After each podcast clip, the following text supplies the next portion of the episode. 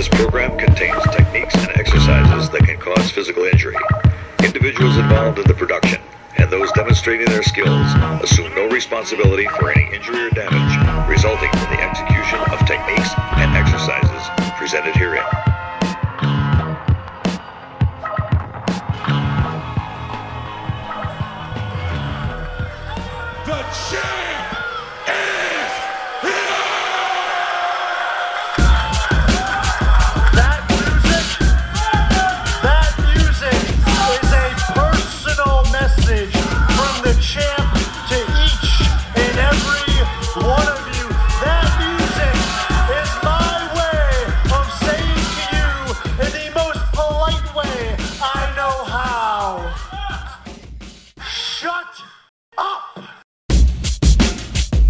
Never any doubts in my mind because I'm the best in the world. Even though a lot of you don't like to hear it, I just, it's fact. I'm the best. You know what I mean? I sometimes I don't want to believe it myself, but it's the truth. I'm the best.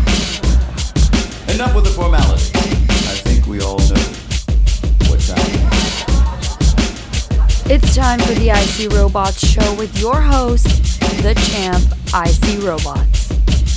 Greetings, Earth people! I am from Jupiter. It is me again, the champ. I see robots, and I'm still not a hero, but I, I do sacrifice a bit of my week each and every, well, oh, just about each and every week to make your week a bit less weak. And this week, I think it is gonna get so much less weak. We got, we got just like a ton of fun stuff ahead of us. It's gonna be great. We're gonna talk about, we're gonna talk about cake, man. Who doesn't like to eat some cake? It's gonna be who. Let me, uh, let me find this new jam from DJ Iceberg I got here on the drive. All right, hold it now. Hit it.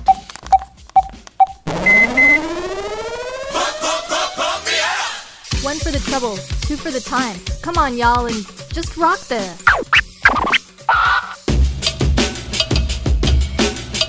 Can you uh, tell us what it would be like to be in a full-fledged uh, body-oriented therapy? Well, there really isn't a typical session, but um, a session where there's some body work, I may encourage that person to take a postural stand. I encourage that person to move in a certain way. I may encourage that person to take a postural stand. I may encourage that person to move in a certain way. And I may encourage that person to really breathe in different parts of their body. And I would focus in the areas where the most tension is being held. You are listening to the IC Robot Show. Jock and punch a clock while we rock the spot, and we're heading to the top from the rhymes we pop. That much is something I know to be true. We are for sure heading to the top. If we're not, if we're not there already, this is me, I see robots, and I am back on the Jupiter moon base, back on the mend after after turning my ankle to dust. I'm back. We we are well, me and Emily, being we, are in the uh, we're on the moon base cafeteria right now, hanging and clanging, getting some lunch. She's uh she's drinking like a lubricating shake. That's what that's what uh, she ingests every once in a while. I I don't know. I kind of I kind of think she does it just to be friendly with me. I don't know how often she needs it, but we are here. We're sitting. There are there are some of the miners from the uh, from the dilithium mine down the uh, down the way. We're we're all here. We're in the cafeteria. You might hear them banging around in the back. It's nice. It's nice to see somebody else. But uh, Emily, man, what's up with you? I haven't seen you in a while. What's going on? What's new? Lots, dude. Like what? Like what's going on? Like a lot. That alien dude we met the other week. I talked to him. You talked to that guy? When did you bump into him again? He came back around to get another burger. Yeah, those burgers are pretty good. He liked them. Anyway, he told me that his family was captured by the Corinthian army. The Corinthian army? The same ones that took you hostage way back in uh, episode number 100 of the good old TRU RPT? The one the one that captured you and forced you to fly a fighter plane for them like way back in the day? That Corinthian army? Yeah, the same ones, dude. Do you think there are two Corinthian armies? I don't know. Maybe. Maybe there's more than one. I don't know. Just listen. Okay, okay, I will. His whole family has been captured by them. His wife, his kids, and his father all enslaved on Neptune. On Neptune? What are they doing on Neptune? They are being forced to build weapons in a factory. It's awful. That's that that sounds terrible. I, I feel so bad for him. Has has he has anybody done anything? Has anyone has anyone tried to help? Has he has I don't know, any anything? He's tried to get them back twice, but he can't get near the planet to save them. They have too many ships for him to do it alone. I think we should help him. Emily, how, how can we help? How can we help? Dude, how can we not? I think you're right. Of course I'm right. What are we going to do? Just ignore him and let his family die. No, Emily, I, I totally agree with you. Don't, don't you don't have to don't, don't get angry at me, man. I'm I'm on your side. Okay, yeah, sorry. It just makes me really mad. The Corinthian army is the worst. What do you think we should do though? What should we do? I don't know yet, but we have to do something. I'm going to have to figure out some sort of lightning strike rescue arc type deal. I'm also going to have to tip out the Callisto Flyer with more arms and defensive tools. We are not ready for something like this, but we have to be. When the Corinthian army took over my planet, all I wanted to do was save my friends, but I never could. It killed me to have to run away, but I couldn't be used as a weapon by them anymore. It hurt too much to hurt people. Emily, you can't feel bad about that. You did what you had to do. They used you as a fighter pilot. That's not something you ever wanted to be. You never wanted to hurt anybody. Your your only choice was to run or to become the thing that you hated the most. You didn't want to be used as a war machine. It's it's completely understandable. You can't you can't let it eat you up inside. I know and I know you are right, but it still hurts really bad. I miss my planet and I miss my friends. I need to help this alien dude. It's like the only way that I'll ever be able to put any of this behind me. It's going to get hairy though, dude.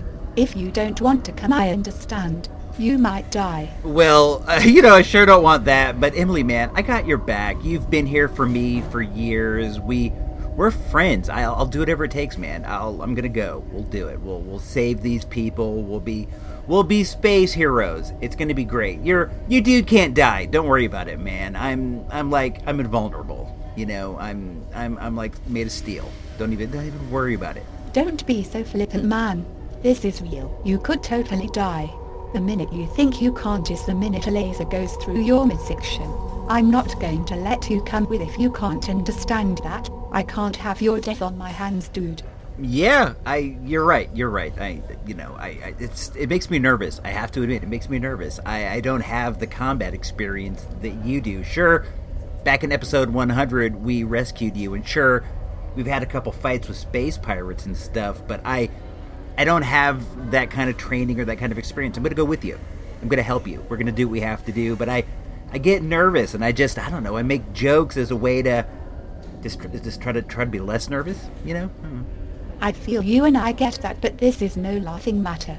The Corinthian army is ruthless. If they capture us, we'll wish that we were dead. They'll put us to work making weapons or even worse. Even worse than being slaves? What, what could be worse than that? I, I'm not sure I want to know. You don't want to know, dude.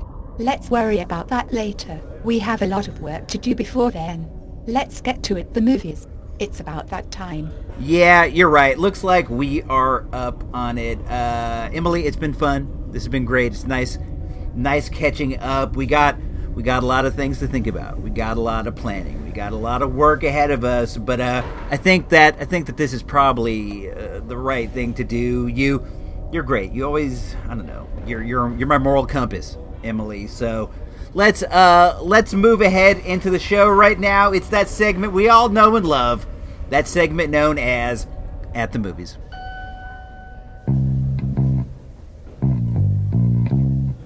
Following in the footsteps of Ebert, Siskel, and even that dude named Roeper, it's At the Movies with I See Robots.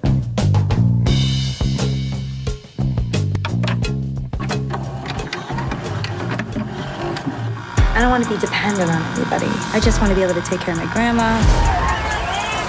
These Wall Street guys. You want them drunk enough to get their credit card, but sober enough to sign a check. Help! It's my husband! We didn't do anything wrong. I like boarding jets. Is he dead? Hustlers. You know, Tony wouldn't let this happen. I'm gonna text him. Who gave her her phone back? Tickets available now. We went to see Hustlers on a Monday afternoon, Monday at twelve forty. If that if that matters, I don't know. I guess I like to um I like to set the scene. I like to uh, I like to let you guys know exactly what it what it what it's like. We we were sitting up in the top on the side. I like the seats on the aisle. I don't know. I want to be able to escape in case something happens. We we were alone in the theater. Well, there was like two other guys, like way way way way way down in the front. This is all going to come into play later in the uh, in the review, but at any rate, Hustlers is a movie that stars Jennifer Lopez and uh, Constance Wu as a couple of strip club employees who, well, they hustle. They hustle a bunch of Wall Street guys out of a out of a ton of money. The movie was based on a magazine article that that was published in 2015. It it had a lot of traction. I actually remember hearing about this story, but what what happens is they start off as strippers and they they're making good money, the economy's good. Economy and stripping probably go they go hand in hand. People probably have a lot of like extra money and stuff, you know, when when things are going good. But uh when when there's like a Wall Street crash, everything comes tumbling down and these these gals are used to living the lux life and they they want to keep it up. So they they come up with a scheme in which they they drug guys and then they they take money off their credit cards more or less is what what goes on. This this was a pretty good movie. I enjoyed it. It wasn't quite as good as i thought it would be. I've been hearing a lot a lot a lot of really great reviews and i thought it would be dynamite but it wasn't dynamite. It was it was maybe like an m80 you know like a quarter quarter stick of dynamite but still i did enjoy it. The the main draw for me coming into this movie was it was kind of the big movie debut of Lili Reinhart, who is Betty Cooper on Riverdale. I love Riverdale a lot, and I think that um, Lili Reinhart is a is a really great Betty Cooper, and I wanted to see if she had a had like the movie star quality. I I think that she's really good on the TV level, and I wanted to know if she could compete at the big at the big movie level, and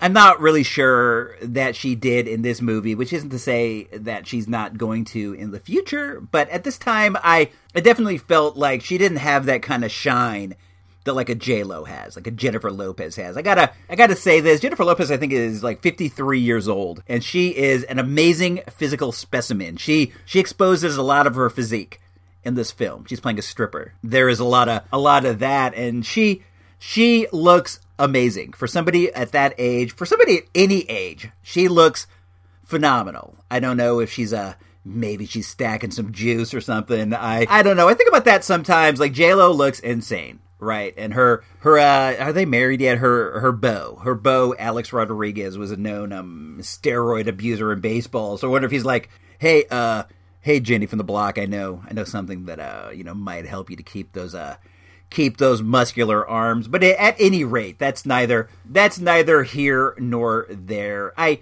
I did enjoy this movie. It kind of it kind of flew by quickly, which I which is always like a good a good sign to me. I thought that I thought that J Lo put in an amazing performance. I've heard there is some Oscar talk, like a Best Supporting Actor nomination, and I don't I don't feel like that would be unjustified. She she really put on a top notch performance. I've only I've only ever seen a couple J Lo movies, but I don't know her as a great actress. She was really good in Out of Sight, the Steven Soderbergh movie, and she was really good in Selena, way, way, way, way back in the day. But in this, she uh, she really brings a lot of heart. She brings a lot of a lot of something to the to the character. She's not the main character in that. The the commercials kind of lead you to believe that she is the lead, but the the lead of the film is actually um, Constance Wu, who she's she's stripping to help support her grandmother and stuff. All these all these ladies are you know they're they're dancing on the pole to uh, do something positive. And I, I i myself i've only i've only ever been to a uh, a gentleman's club once. I went on a on a bachelor party type occasion. And i i thought it was interesting and i thought it was kind of fun but it's not it's not your boy's choice of atmosphere. I i have um i have empathy for people. I feel for people, and I'm just like nobody wants to be doing this. Maybe they want to be doing a little. I'm not gonna I'm not gonna lump everybody together, but this isn't the kind of career that people people aim for. And I I don't know. It made me feel weird. The whole scene made me feel weird. I I can understand how people are into it, but I I don't know, but uh, let's see. the The movie was it was an hour forty, which to me is like that's a perfect movie length. I think that um at that that length you're you're still into it when it ends, which is always nice. It's always nice. The movie was directed by uh, Lorraine Scarfarfia, who I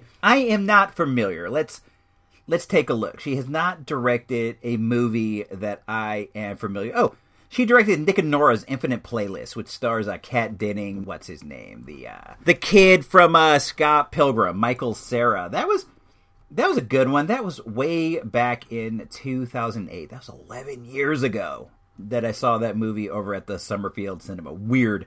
That's weird when you look at something and you're like, 11 years ago. That's that's craziness. Before we uh before we get to the mics, let me let me just tell the um the story of the atmosphere. So we're in the movie, we're sitting there, we have nachos. I I like to get nachos instead of um, popcorn lately, but uh, we got our nachos. We're sitting there, everything's going great. When all of a sudden, like I'm not even exaggerating, like eight, like eight, 12, or thirteen year old girls came into the movie, and this is this is something I cannot stand. I hate it when people come into the movie late and they use they use their cell phone as a flashlight to like find their way. I get it, but you can you can wait a second and just wait till like some light happens on the screen and find your way. I it drives me crazy and there's like all these girls with their flashlight cell phones like walking through the movie and then they all they sat right next to us. The whole thing is empty.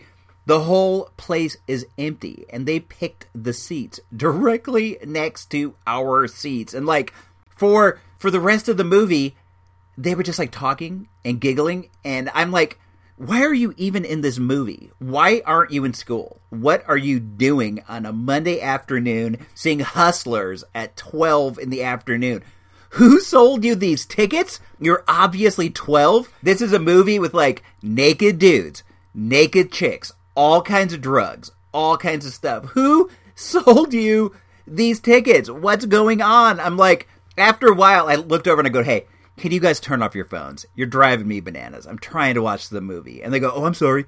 We didn't realize, sir. We're really sorry. And then they were actually nice enough to like turn off their phones. I, I don't know why they didn't think they'd be bugging like the people who are watching the movie, but I don't know. You gotta, sometimes you gotta let people know that they're being scrubs. And I, I did do so. Weirdest thing ever. They, they were in the lobby when we were leaving, and I'm like, these kids are like 10 or 11. What are they doing out? I don't even, I don't even know. I intentionally go to the movies at these times so I get to avoid kids and dorks and weirdos and loud people rather. But uh, I don't know. Everything doesn't always work out the way you want it to. Uh, you want it to in the end. Let's let's get to the mics. So, on the good old fashioned Source Magazine mic meter, with one being a dud and five being an all time classic, I am going to go ahead and give Hustlers a solid three mics.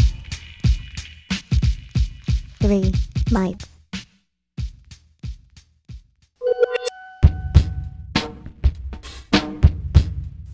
The Jeffersons, Alice, and Trapper John M.D. will return next Sunday at their regular times on most of these stations.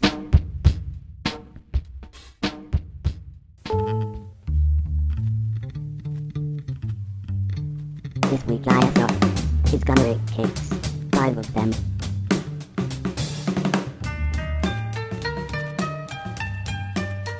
Of all the foods in the world of foods, and there are many foods out there, the most festive of all the foods is the cake. We use the cake to celebrate birthdays. We use the cake to celebrate anniversaries. We use the cake to celebrate just about everything. The cake is a very, very, very important part of our life. It's an important part of our culture. It's it's a delicious way to celebrate something that we want to commemorate. And I, I myself am not so much a cake guy as I am a pie guy, but I, I cannot deny the importance of the cake. So right now, right here today, I am going to go over my top five favorite cakes of all the worlds of cakes. Man, there are just so many, so many delicious varietals of cakes. It was hard. It was impossible to limit them to only five, but I, I managed to do it. It took days, it took weeks, it took years for me to finally fine tune this list to the uh,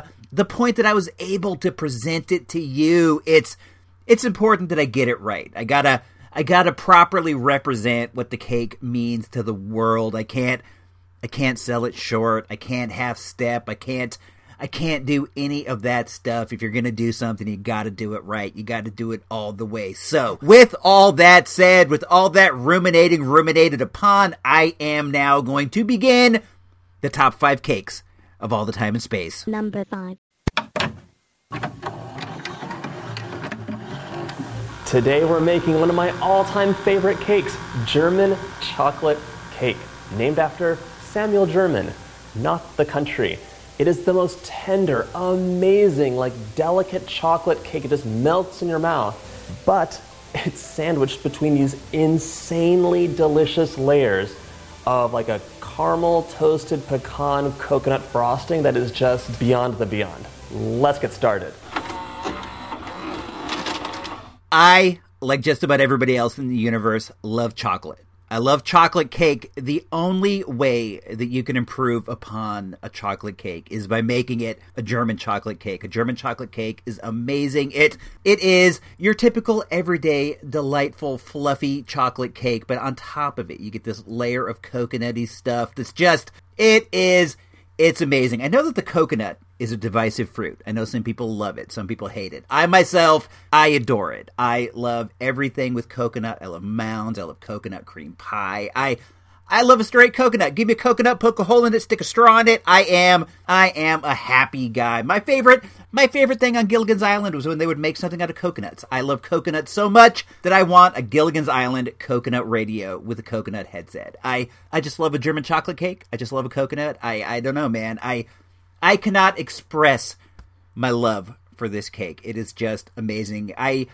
I think there was a period where I had a German chocolate cake for my birthday for maybe a good 10 years straight. I I cannot express my love for this cake in words. It is just amazing. Over over at the Safeway, where we shop every week, over in the bakery section, they have a cooler where there are individually sliced pieces of cake. And one of the cakes they always have there is a German chocolate cake. And there are many a Fridays where I go home with a piece of German chocolate cake, which I will sit home, watch TV, drink some milk, and enjoy. It is an amazing cake. It wasn't only up until recently that I that I learned that the cake was invented by somebody named German and it was not in fact invented in Germany. I was thinking, you know, with all the evil Germany's done over the years, they've at least given us the German chocolate cake, so they gotta they gotta get some credit for that. But now that I've discovered that they had nothing to do with it, I turned my back on the whole country. I turned my back on the whole place. But I I will never, not never, turn my back on a slice of German chocolate cake. It's just so so delightful. I I don't know. When I started doing this list, I initially thought the German chocolate was going to be number 1, but then when I started, I started digging in deep. I started thinking about it a lot. I actually discovered four other cakes that I think are better. I was I was gobsmacked. I was flabbergasted. I was blown away. I never not never, not never thought I would say there are four cakes better, but there are. Let's uh let's move forward and discover what is the next greatest cake of all the world of cakes. Number 4.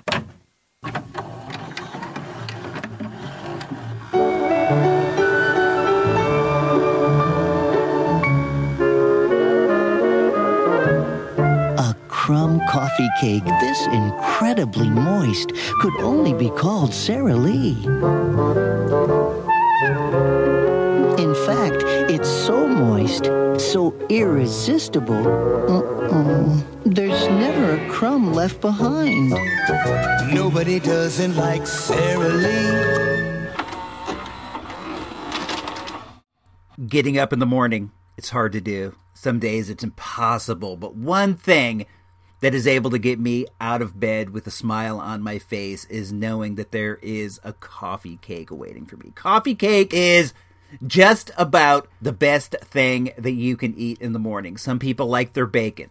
Some people like their pancakes. Heck, some people even like their grape nuts. But give me a piece of coffee cake and a cup of coffee, and I am on cloud nine. No, I'm on cloud 10. I'm on cloud 11. It is just the best way to get your day started. It is a dessert for breakfast. Just absolutely fantastic. I love the fruit kind. Heck, I love all the varietals of the fruit kind. I like the red kind. I like the purple kind. I like the yellow kind. I even like the cheesy kind. Coffee cake is fantastic. I love that it comes in like a small aluminum pan. I love that you can get them at the grocery store in the same area that you can get the bread. I I don't know. I have had coffee cake since I since I was a young sprat. My family were big coffee cake purveyors. It was always, always, always in the house. And I love, I love how it comes in a long rectangle and you slice yourself a nice little piece as opposed to your typical cake, which comes um, frequently in a circle and you cut yourself a triangle. I like the small, long rectangle of a coffee cake. I like how you can rip it in half, dip it into your morning joe, and just get your day started right. Nothing beats starting your day with a breakfast. That's probably why so many varietals of breakfast foods are in fact desserts. The coffee cake is not alone in this. Your pancake, when you put the syrup and you put all that stuff, almost becomes a dessert. Most of the delicious kinds of cereals out there are a dessert. Heck, there's no other way to look at Cookie Crisp than to call it a dessert. It's a bunch of cookies floating in milk. So, in that sense, the coffee cake is perfectly placed as part of your morning. Also, the coffee cake's an affordable treat. You can go down to Safeway right now, get a coffee cake for like $3.50. You can't beat it for the enjoyment that you will get. That $3.50 is well spent. You got one coffee cake, it's maybe like a foot long. You can get, I don't know, you could get 12, maybe 15 pieces out of that. What also makes it great, you can have it at night. I've come home from work after a hard day of cleaning the vents up here on the uh, Jupiter moon base, and I've cut myself a slice and had it with uh, a 7 Up. And it's great, a diet 7 Up. I don't want to. I don't want to overdo the calories. Your guy's health conscious. Your guy's your guy's a fitness nut. I don't want you to think I'm chugging down a full strength soda, eating a full strength piece of coffee cake. Even though I have, in fact, done that many times. I don't I don't want you guys to know. But um it's it's all right. Every once in a while, it's okay to indulge. And if one is going to indulge, a nice coffee cake is a great way to do it. Let's uh, jump ahead and find out what cake could possibly be better than the morning coffee cake. I know it's hard to believe, but there are, in fact, a couple more that are. Number three. Ice cream and cake and cake. Ice cream and cake and cake. Ice cream and cake, do the ice cream and cake. Ice cream and cake, do the ice cream and cake. Ice cream and cake, do the ice cream and cake. Ice cream and cake, do the ice cream and cake. With Baskin Robbins cakes, fun starts at only $9.99. The number three cake of all time and of all space is the ice cream cake. It wasn't up until just like a couple years ago that I ever had an ice cream cake. Up until up until then, I wasn't sure what an ice cream cake even was. I thought that I thought it was like a piece of ice cream with like I don't know frosting on top. I thought it was all the way ice cream all the way through, but it is in fact cake with ice cream on top. If there is a food that is more festive than the cake, it is in fact the ice cream. So when you combine the two together, it is the perfect festive mix. It is just so great. I I am not one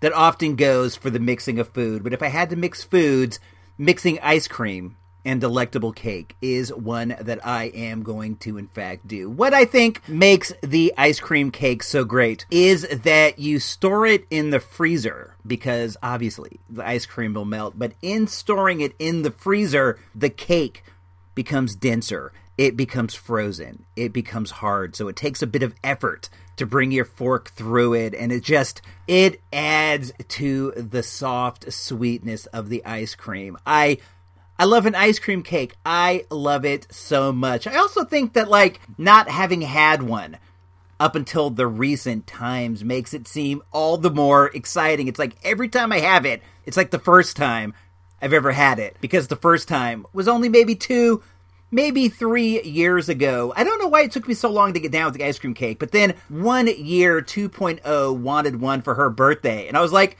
"Heck, I'm down. So we went to Baskin and Robbins and we picked her one. And when I when I first got my teeth into this delightful piece of sweet, I I was like, "Where have you been all my life, baby? How did I go so long without having you? How did I possibly survive life without the sweet, delectable ice cream cake? It's crazy. I don't know how I did. I have no idea how I made it so long."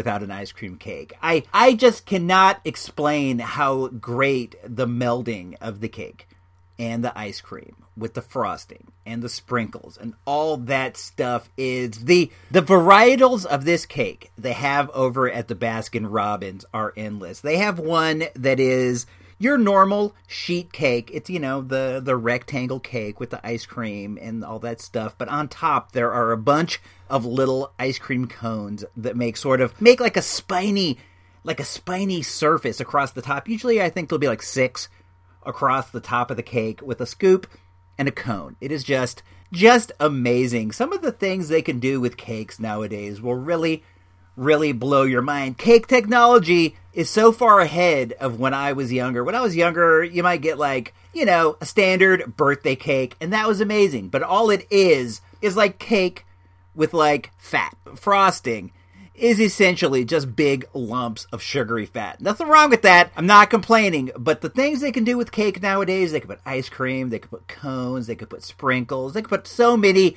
exciting things on. We're living in like the greatest time there's ever been, man. Cake technology is off the hook. Let's uh let's jump forward and find out what could possibly. I know it seems impossible. I know it seems beyond belief that there could be a better cake than this cake, but there are in fact two of them. It's shocking. Shocking, but in fact true. Let's go. Number two. Watch out for the Zinger Zapper. Can't believe my zinger's been zapped. Who can resist Zingers? Chocolate, vanilla, raspberry with coconut and all with cream centers. Zap my zinger and I'll move your nose to another part of your face. Gotcha. So when you have delicious zappable zingers around, watch out for the Zinger Zapper. The number two cake of all of time and all of space is the raspberry vanilla zinger topped with coconut. When I when I first conceived this list, my idea was to have the the number 2 entry be snack cakes. But then I then I started to think about it and I realized the world of snack cakes is far too vast. I can't I can't just say snack cakes as as as an entry because the snack cake world is so big that you could do a top five on snack cakes alone. So I, I kind of realized I had to narrow it down to what was the best of all the snack cakes. And to me, the best snack cake that there is in the universe is the raspberry vanilla zinger. When I when I was a kid, and when you were a kid too, Dolly Madison would always advertise during the Charlie Brown specials. That's where that's where I first heard of zingers, and they they seem delightful. They seemed delectable. I don't know if it was the grocery store that we shopped in or if it was the area that we lived in back in Oak Lawn, Illinois, but zingers were like, they were nowhere to be found. I would ask my mom when she went to the Jewel, I would say, please bring home some zingers. I would love to have a zinger. I was into the zinger zapper and all that stuff, but she would never, she would never bring them back. It could be that maybe she just didn't want to. Maybe she didn't want to get them. They're unhealthy. Maybe they're expensive. I don't know. But I, I never, not never had a zinger back when I was into the uh, Charlie Brown um, cartoon specials. I mean, I'm still into them today. But I mean, during the like the heyday of the uh, Charlie Browns back when I was in Illinois. I never, I never had a zinger, and it always bummed me out. It wasn't until we moved to uh, Santa Rosa, California, that I was able to find one on the shelf. I remember going to the Safeway, and there they were on on the shelf. The zingers. To me, they were like this um, mythical treat. They were like something that I saw that I didn't really believe existed. I believe they existed, but I, I didn't believe that I would ever like ever have one in my hand. And I remember when I saw them, I was like, oh my gosh, it's the, the it's the zing, it's the zingers. I I was I was just like blown away. I I first got the the yellow zinger, and I I thought that was good. I liked it, and then I got the uh the chocolate zinger. These are like these are like the zinger two packs. My mom was willing to spring for one of those, and I I thought that both of those were pretty good. I think they're far and away better than the Twinkie. I like the Twinkie. Don't get me wrong. I think Twinkies have um a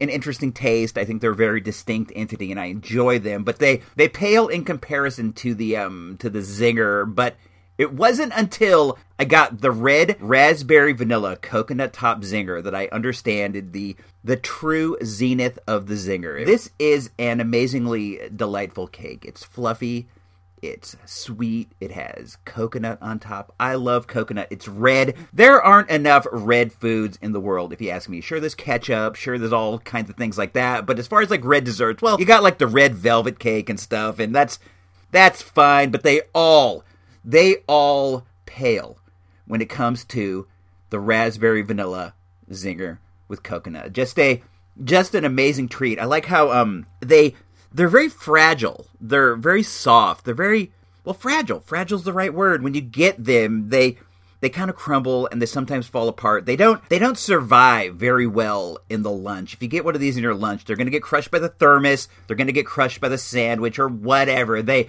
they always come back like it's, it's kind of like a like a rolled up fist. You know, they do like a little ball, but they they are amazing. I had one of these last week. I did a bit of I did a bit of cake research getting ready for this list and I, you know, tried like a bunch of different cakes over at the Safeway and I I I went out and I got I got all these different cakes and I brought them home and I tasted them. We had cake mixes, we tried different things and I I was like, you know, this cake, this raspberry vanilla zinger, it's it is almost perfect. This is this is like all your life you strive to create something perfect. If you create something perfect, you can you can go to your grave knowing that you have done so. And the creator of the raspberry vanilla zinger can rest. They can rest knowing they have given something to the world that will only bring delight, that will only bring happiness. They they can rest easy on a cloud up there in heaven knowing they have made the world a better place. Number two cake of all time and space, the raspberry vanilla zinger. I I don't know, man. It has to be an amazing cake.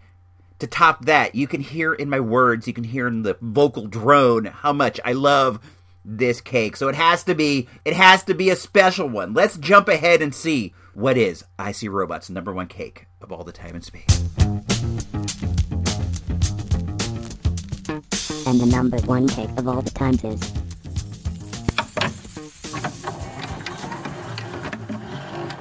Can you keep a secret? Sara Lee has two treats that are so spectacular, everybody will think you've made them yourself. Strawberries and cream cheesecake and cherries and cream cheesecake. Tell if you hand-picked the strawberries. Sara Lee's strawberries and cream cheesecake and cherries and cream cheesecake. We'll keep your secret.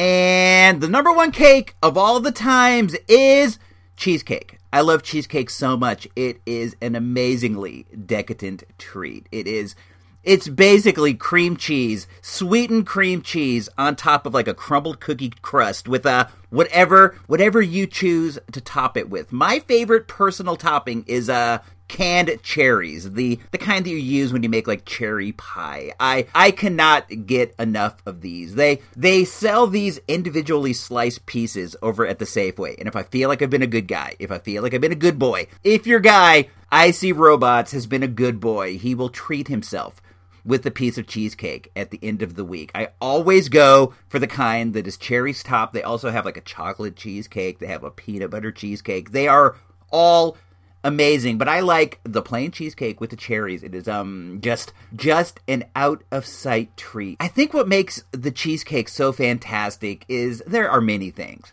that make a cheesecake fantastic the varieties of cheesecake the variety of toppings but what i what i think makes it so fantastic is just how just how decadent it is of a dessert. It is essentially eating a block of cream cheese dipped in sugar. It is just, it is something that will stop your heart cold. It is only to be enjoyed on a week when I when I've achieved my fitness goals every day. It is just so rich and so creamy and so great. They sell these these five dollar cheesecakes over at Trader Joe's that are they're out of sight. I I gotta I gotta avoid bringing them into the house because I will I'll eat the whole thing in two days. I can't I can't resist. I I understand that man's history with the cheesecake goes back many, many, many moons. As far as I know, it was invented by the ancient Romans, and they these guys knew a lot about decadence. These guys knew a lot about living a decadent lifestyle, and the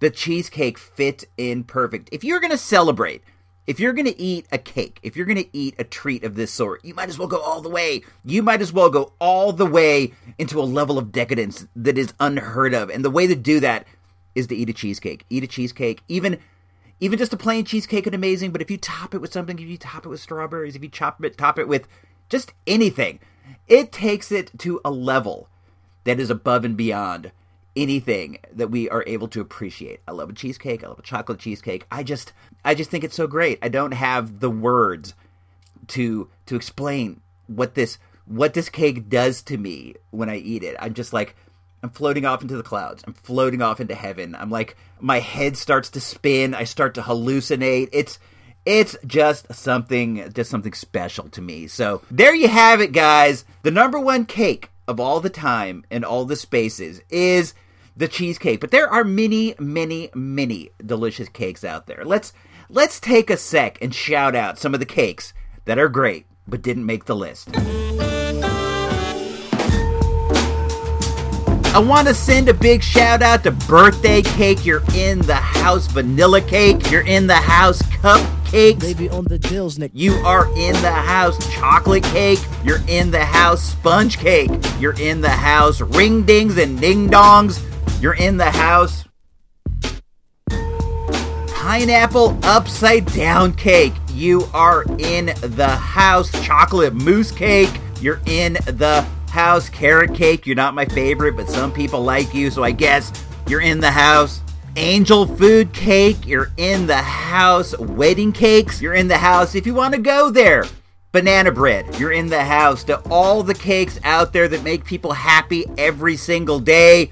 You're in the house.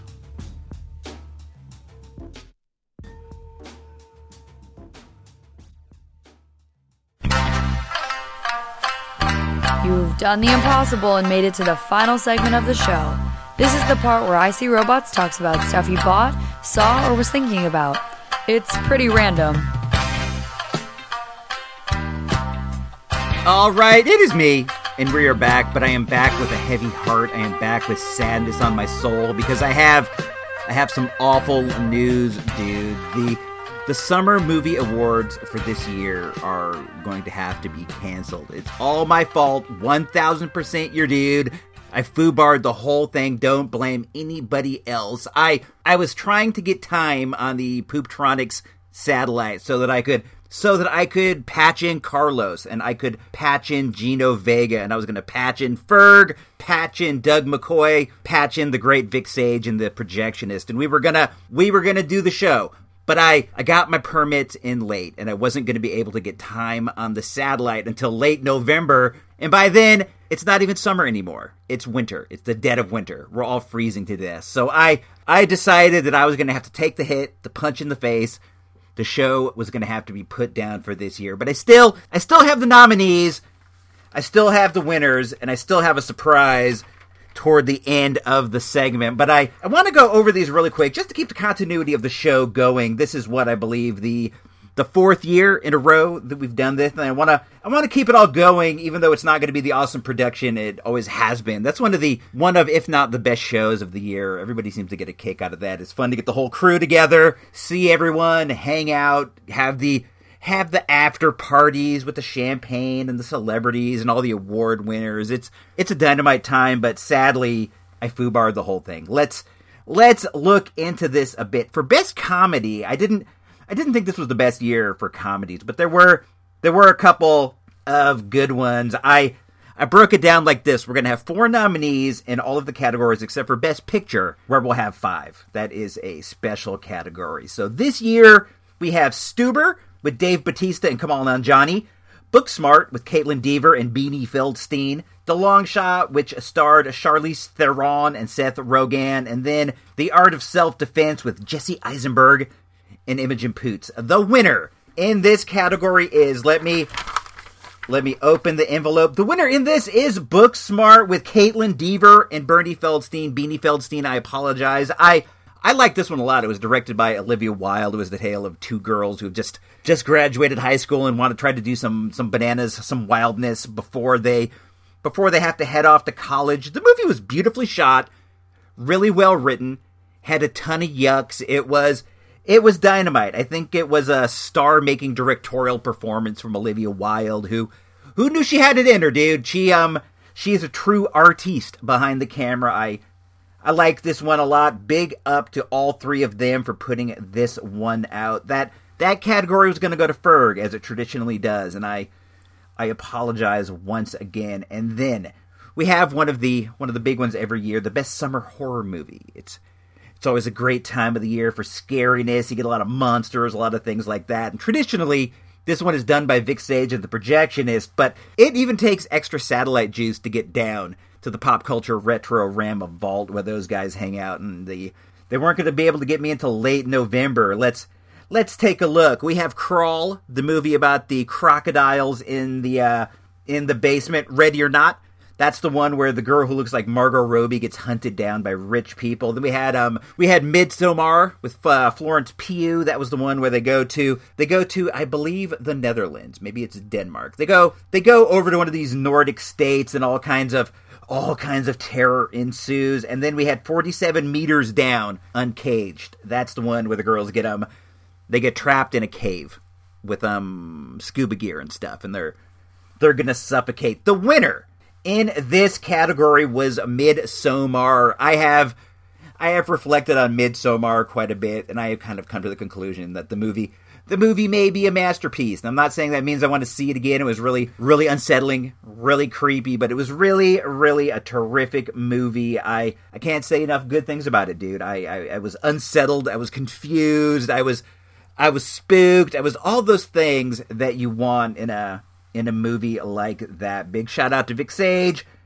and my big shout out to Vic Sage and my guy, the projectionist, who normally would have done that and they would have done it a lot better than me. Isn't that right, Sage? That's my that's my projectionist. It's not it's not that great. But uh you know who I have been working on and I don't even know why. Well, I do know why. It's because uh the movie has started airing on HBO regularly. I I've been working on Jackson Maine from A Star is Born. That was Bradley Cooper's character. Let me let me try this one on you for a second. I like I love you. Hold on one second. Let me let me see if I can get it. I really like your nose. It's in the way he says nose. I, I really like your nose.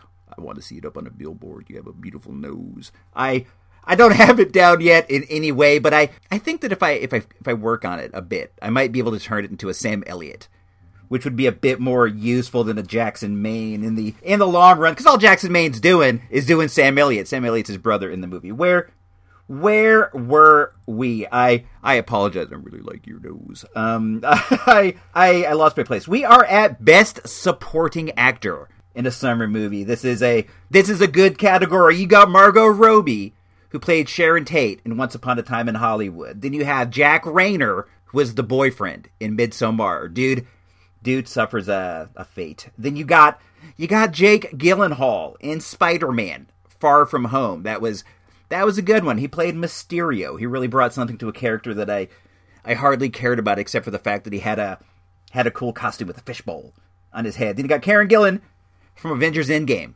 She was Nebula with a with the blue bald head, and the winner in this category. Let me. These are so sticky. Let me. Uh, got it. The winner in this category, best supporting actor in a summer movie, is Karen Gillan, who was uh she was terrific as Nebula. Man, she really, really, really brought some weight to this role. The scene where she reaches out and she holds hands with Rocket Raccoon almost brought a tear to my eye. It was, it was something when you have a girl who's bald and painted blue shaking hands with a cartoon raccoon and it can bring emotions to your to your eyes. You know, you know you really really got something big up to her for this. I, I think she's um an actor with some weight. I think she's somebody to uh to keep an eye on. Big up to my man Doug McCoy, my dude Doug. Doug was going to be on that category, and I'm certain he would have done a better job than that. Doug, Doug's one of the best. We need some more crazy, creepy, cool movies, my man. I, I'm um. I'm going through withdrawals. Let's let's uh let's move ahead to the big two. We're at the big two. Best actor in a summer movie 2019. For this one, you got Tom Hanks, Toy Story 4. He was he was amazing. Tom Holland, a pair of Toms, Spider-Man, Far From Home. Then um, Florence Pugh. Florence Pugh for Midsommar. And the final. The final nominee, Brad Pitt, Once Upon a Time in Hollywood. And your winner in this category is Tom Hanks. Toy Story 4. His performance in this absolutely positively brought a tear to my eye. It was It was amazing. He's been great in all of the Toy Story movies, and in this one, he really he really brought it home. Even though I do suspect eventually we will see some more Toy Stories. As far as I know, this is this is the final Toy Story. So big up to Tom Hanks, first time nominee, first time winner, and also another nice shout out to my dude, my dude Gino Vega, who was all up on this category until I until I pulled the plug like a punk. I got a nice surprise for you. This is the category that matters the most. The best summer movie. And I was able to I was able to get a plug in the side of the satellite and I got a connection to Carlos Peron from Geekfest Rants. We're going to bring him on now, and we're gonna we're gonna do it pirate style. We're gonna have my dude Carlos with the best summer movie. Let me let me try to dial him in here. I I think I got it. He's over near Disney World. All right, Carlos, go.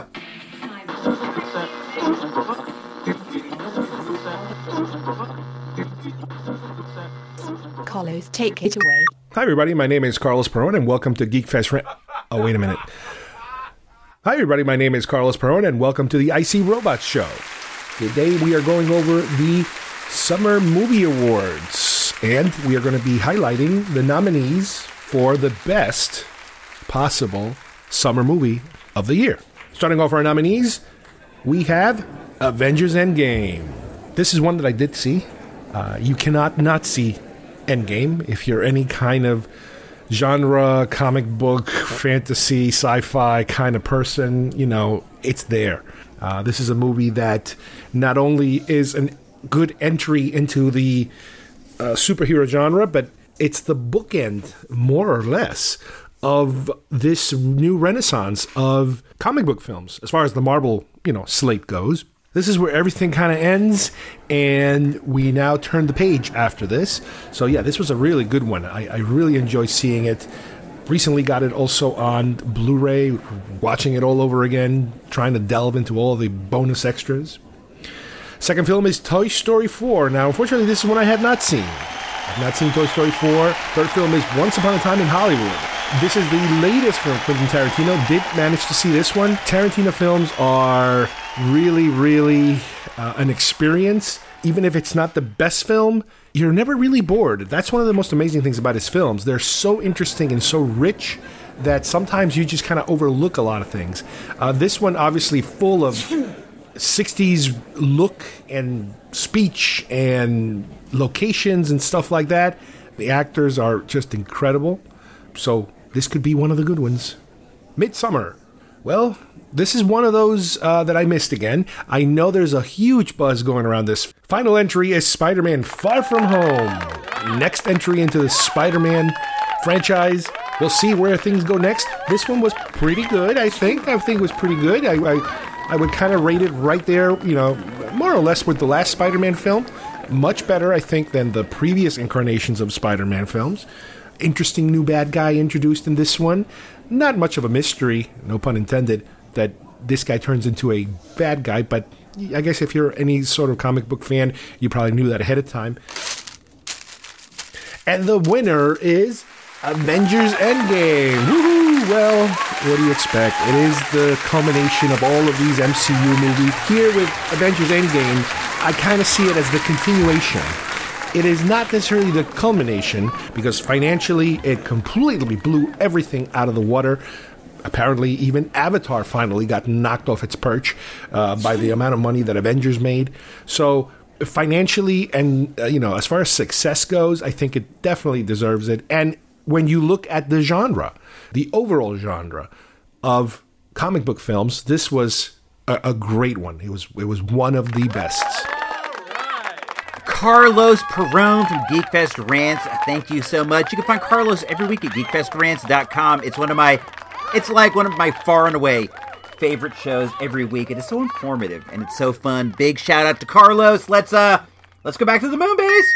All right, we are back. We actually never left. I was just I was just funning around. I I did make a couple toy purchases. I want to go over really quick before we get up out of here. The first one comes from a uh, from a hot tip from my dude Engineer Nerd at Engineer Nerd on Twitter. Dude is uh also the kingpin behind uh, TV and FilmToys.com. You might want to might want to check that out. A lot of fun pictures of toys he uh he hit me up like I don't know, must have been like a month ago, and let me know that this this store before Tuesday is that what it's called? I I can never get it right. Tuesday morning, I think what it is. Voices carry something something of that sort. We have. It's over near where the Toys R Us used to be, and I, I try to avoid that part of town because it bums me out. But he he hit me up like a month ago, and he said they got a Stone Cold WWE retro over there for like four ninety nine, and hold on, I'm trying to get it. I dropped it.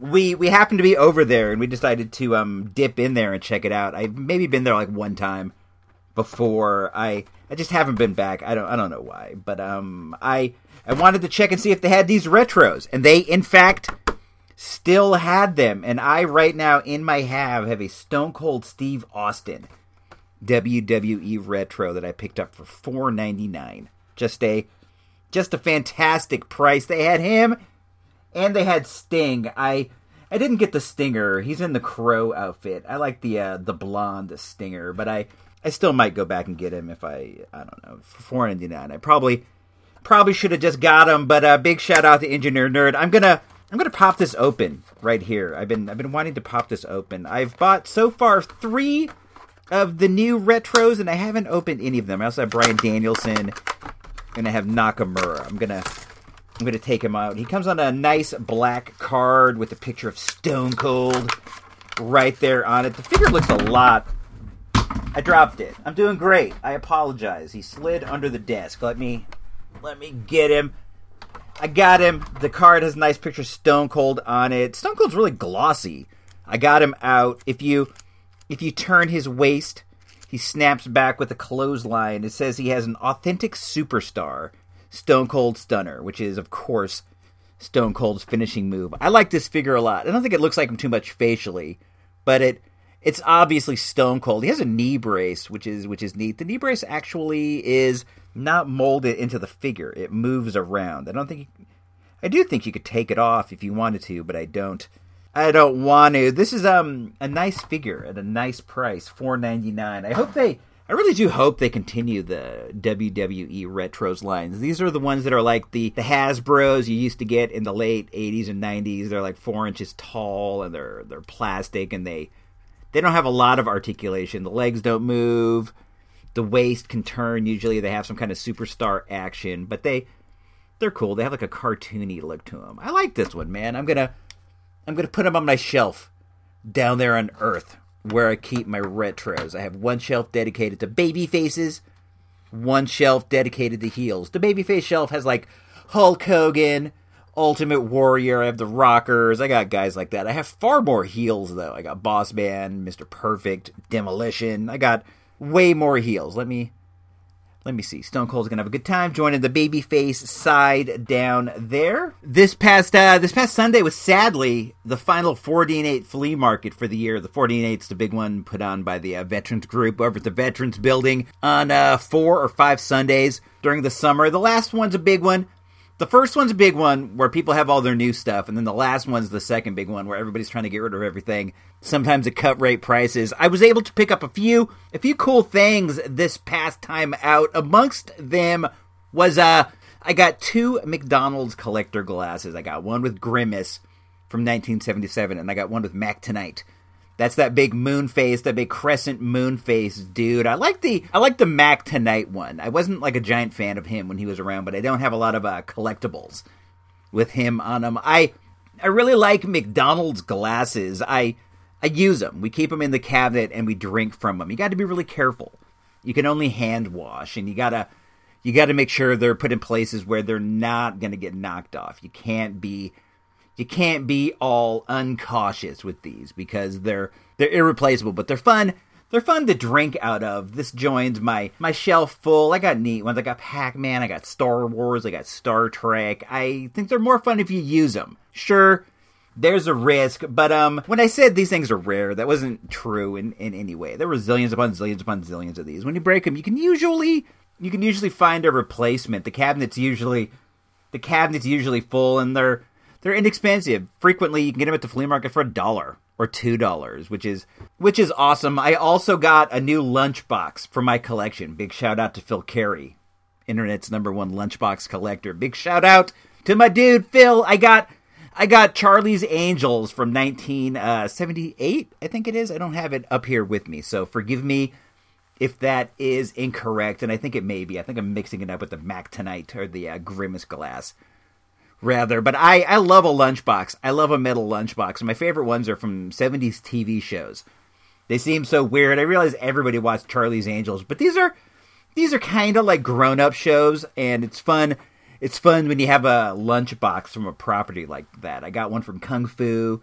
I got Six Million Dollar Man. I got Bionic Woman. I got Hee Haw. The 70s TV shows are my favorites. I got this for $10. It doesn't have a thermos and it's not in amazing shape, but the guy wanted 15. I offered 10. We're both happy. I I put it down there with my collection. I, I dig a lunchbox. One of the things I like is when a lunchbox has two different pictures on uh, you know each side has a different photo because it's like it's like you're getting two lunchboxes.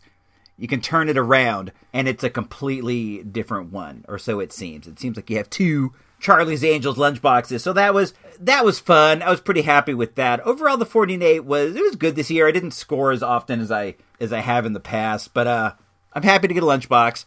Happy to get some glasses. I got some comics and stuff. I, I have a follow up from last week's episode about the uh, flea market in Sebastopol. I I had sent them an email. They have a website that looks to be infrequently updated, like like never. But they they had an email contact, and I I dropped them a line just asking when the flea market opened, and I didn't I didn't get a response before we went to air, but I did eventually get a response from the Midgley's flea market, and I want to I want to read that to you because I think it is uh, really neat and really informative. This is the Sebastopol Flea Market, which is called Midgley's Midgley's Country Flea Market, and I I shall now commence reading the letter. Hi, I See Robots. The flea market was started in 1973. The flea market is on the property of Cal Midgley.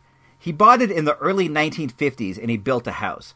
The house is still standing, but not for long. You can see the house still there. It's near the parking lot. It's it's demolished. It looks to have at one time been a beautiful, beautiful house. It's really, really neat, and sadly, it does look like it's going to fall to the ground any day now. Back to the letter.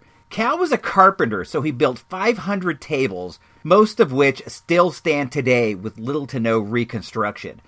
The adjoining property came up for sale. Cal would purchase it. Now about 20 acres, it's all flea market. He passed away in 1989 the property is still in the family. That's that's really cool. Those tables are all still out there, and it's fun to learn the the origin of how they got there. I was uh, I was really really really excited to get this email. I wasn't sure that I would ever hear back, and I've always wanted to know. I wanted to know who's Midgley, who built these tables, all that stuff, and now I do. Sometimes all it takes is uh is reaching out. Sometimes it only takes putting your hand out there, and you'll get what you need. Let's see. Is there is there anything else of note? I I'm not sure. I don't think so. We we talked about that figure. We talked about the lunchbox. We did the summer movie awards. We we met up with Emily in the cafeteria. We we reviewed some movies. We talked about cakes. I I think that might be it. I think we might be good. I think this might be this might be the end. I I I know not. I I posted an article up on Vic Sage's new site popcultureretrorama.com. I I should talk about this before we go. When when the retroist folded, Vic Sage grabbed the torch and took it upon himself to uh, find a home for a lot of these refugees from the from the retroist vault, like like Earl Green, Flack, Allison, me, a bunch of a bunch of others, and he's He's formed popcultureretrorama.com and invited me to take part. I, I've written one article as so far. I got um, at least a couple good ideas coming out. I, I might flip the script and make this my new web home. The the problems with Facebook continues. Turns out somebody somebody has reported us for um, abusive content. I was able to get a hold of somebody, and the site icrobots.com has been flagged for abusive content. So we we're out. We're permanent banned. The page is still there, but I can't I can't link anything, so I I don't know. It's no fun for me, but I'm having a super great time over at Pop Culture Retrorama. The site is the Cots Pajamas. I it's fun. It's a good time. So make sure to check that out. Make sure to give me encouragement so I, I keep I keep posted over there. There's not going to be a new show next week. Next week's the off week, but there will be a show for patrons over on supportthereport.com. That's our Patreon site. I I'm going to put up an all new, all fun episode of the audio handbook of the Marvel Universe about Dazzler, everybody's favorite disco roller skating superhero from Marvel, Disco Dazzler, Allison Blair. It's a lot of fun. There's sound effects, there's music. You'll you'll learn everything you want to know about her and more and that's exclusive to uh, patrons over on Patreon. You can get down with that for only like a dollar a month. It's not even it's not even all that expensive. I will naturally take more, but a dollar gets you in the door. You get like I think right now there's 49 different patron exclusive episodes. There's there's the POS, the patron only show. There is a This Boring Life about audio tapes that is never aired for the public. That alone is worth like a hundred bucks. It's amazing. I I cannot recommend the Patreon that much. A dollar a month gets you it. You get an exclusive RSS feed that you can put right into your podcast software. You don't even you don't even have to go to Patreon anymore to listen to stuff. So, please. Please do it. It makes me feel good, makes me feel worthwhile, makes me feel like I'm not like I'm not shouting into the wind makes me feel like there's somebody actually out there. Also, if you don't want to do that, you can you can help out by retweeting the the link for the episode. You can write a post on Facebook, tell people you like the show. Anything like that definitely definitely helps. We need to spread the word. I think we're doing fun stuff up here and I would like other people to know. So, please Patreon, share the show, do all that nice stuff. I'm always here for you guys. I'll be back in a couple weeks with I think I'm gonna have a report of a Comic Con that we're going to this weekend. We're gonna we're gonna go see a panel with four or five members of the Warriors, the movie The Warriors by Walter Hill about the gang from Coney Island. It's gonna be fun. Hopefully, we'll uh, get some recordings from there. I'm gonna do my gonna do my best, but you never know what the policies are. So. Until then, my guys, for engineer Emily, for Carlos Perron, for Iceberg, for everybody out there in the world. If you don't know, now you know.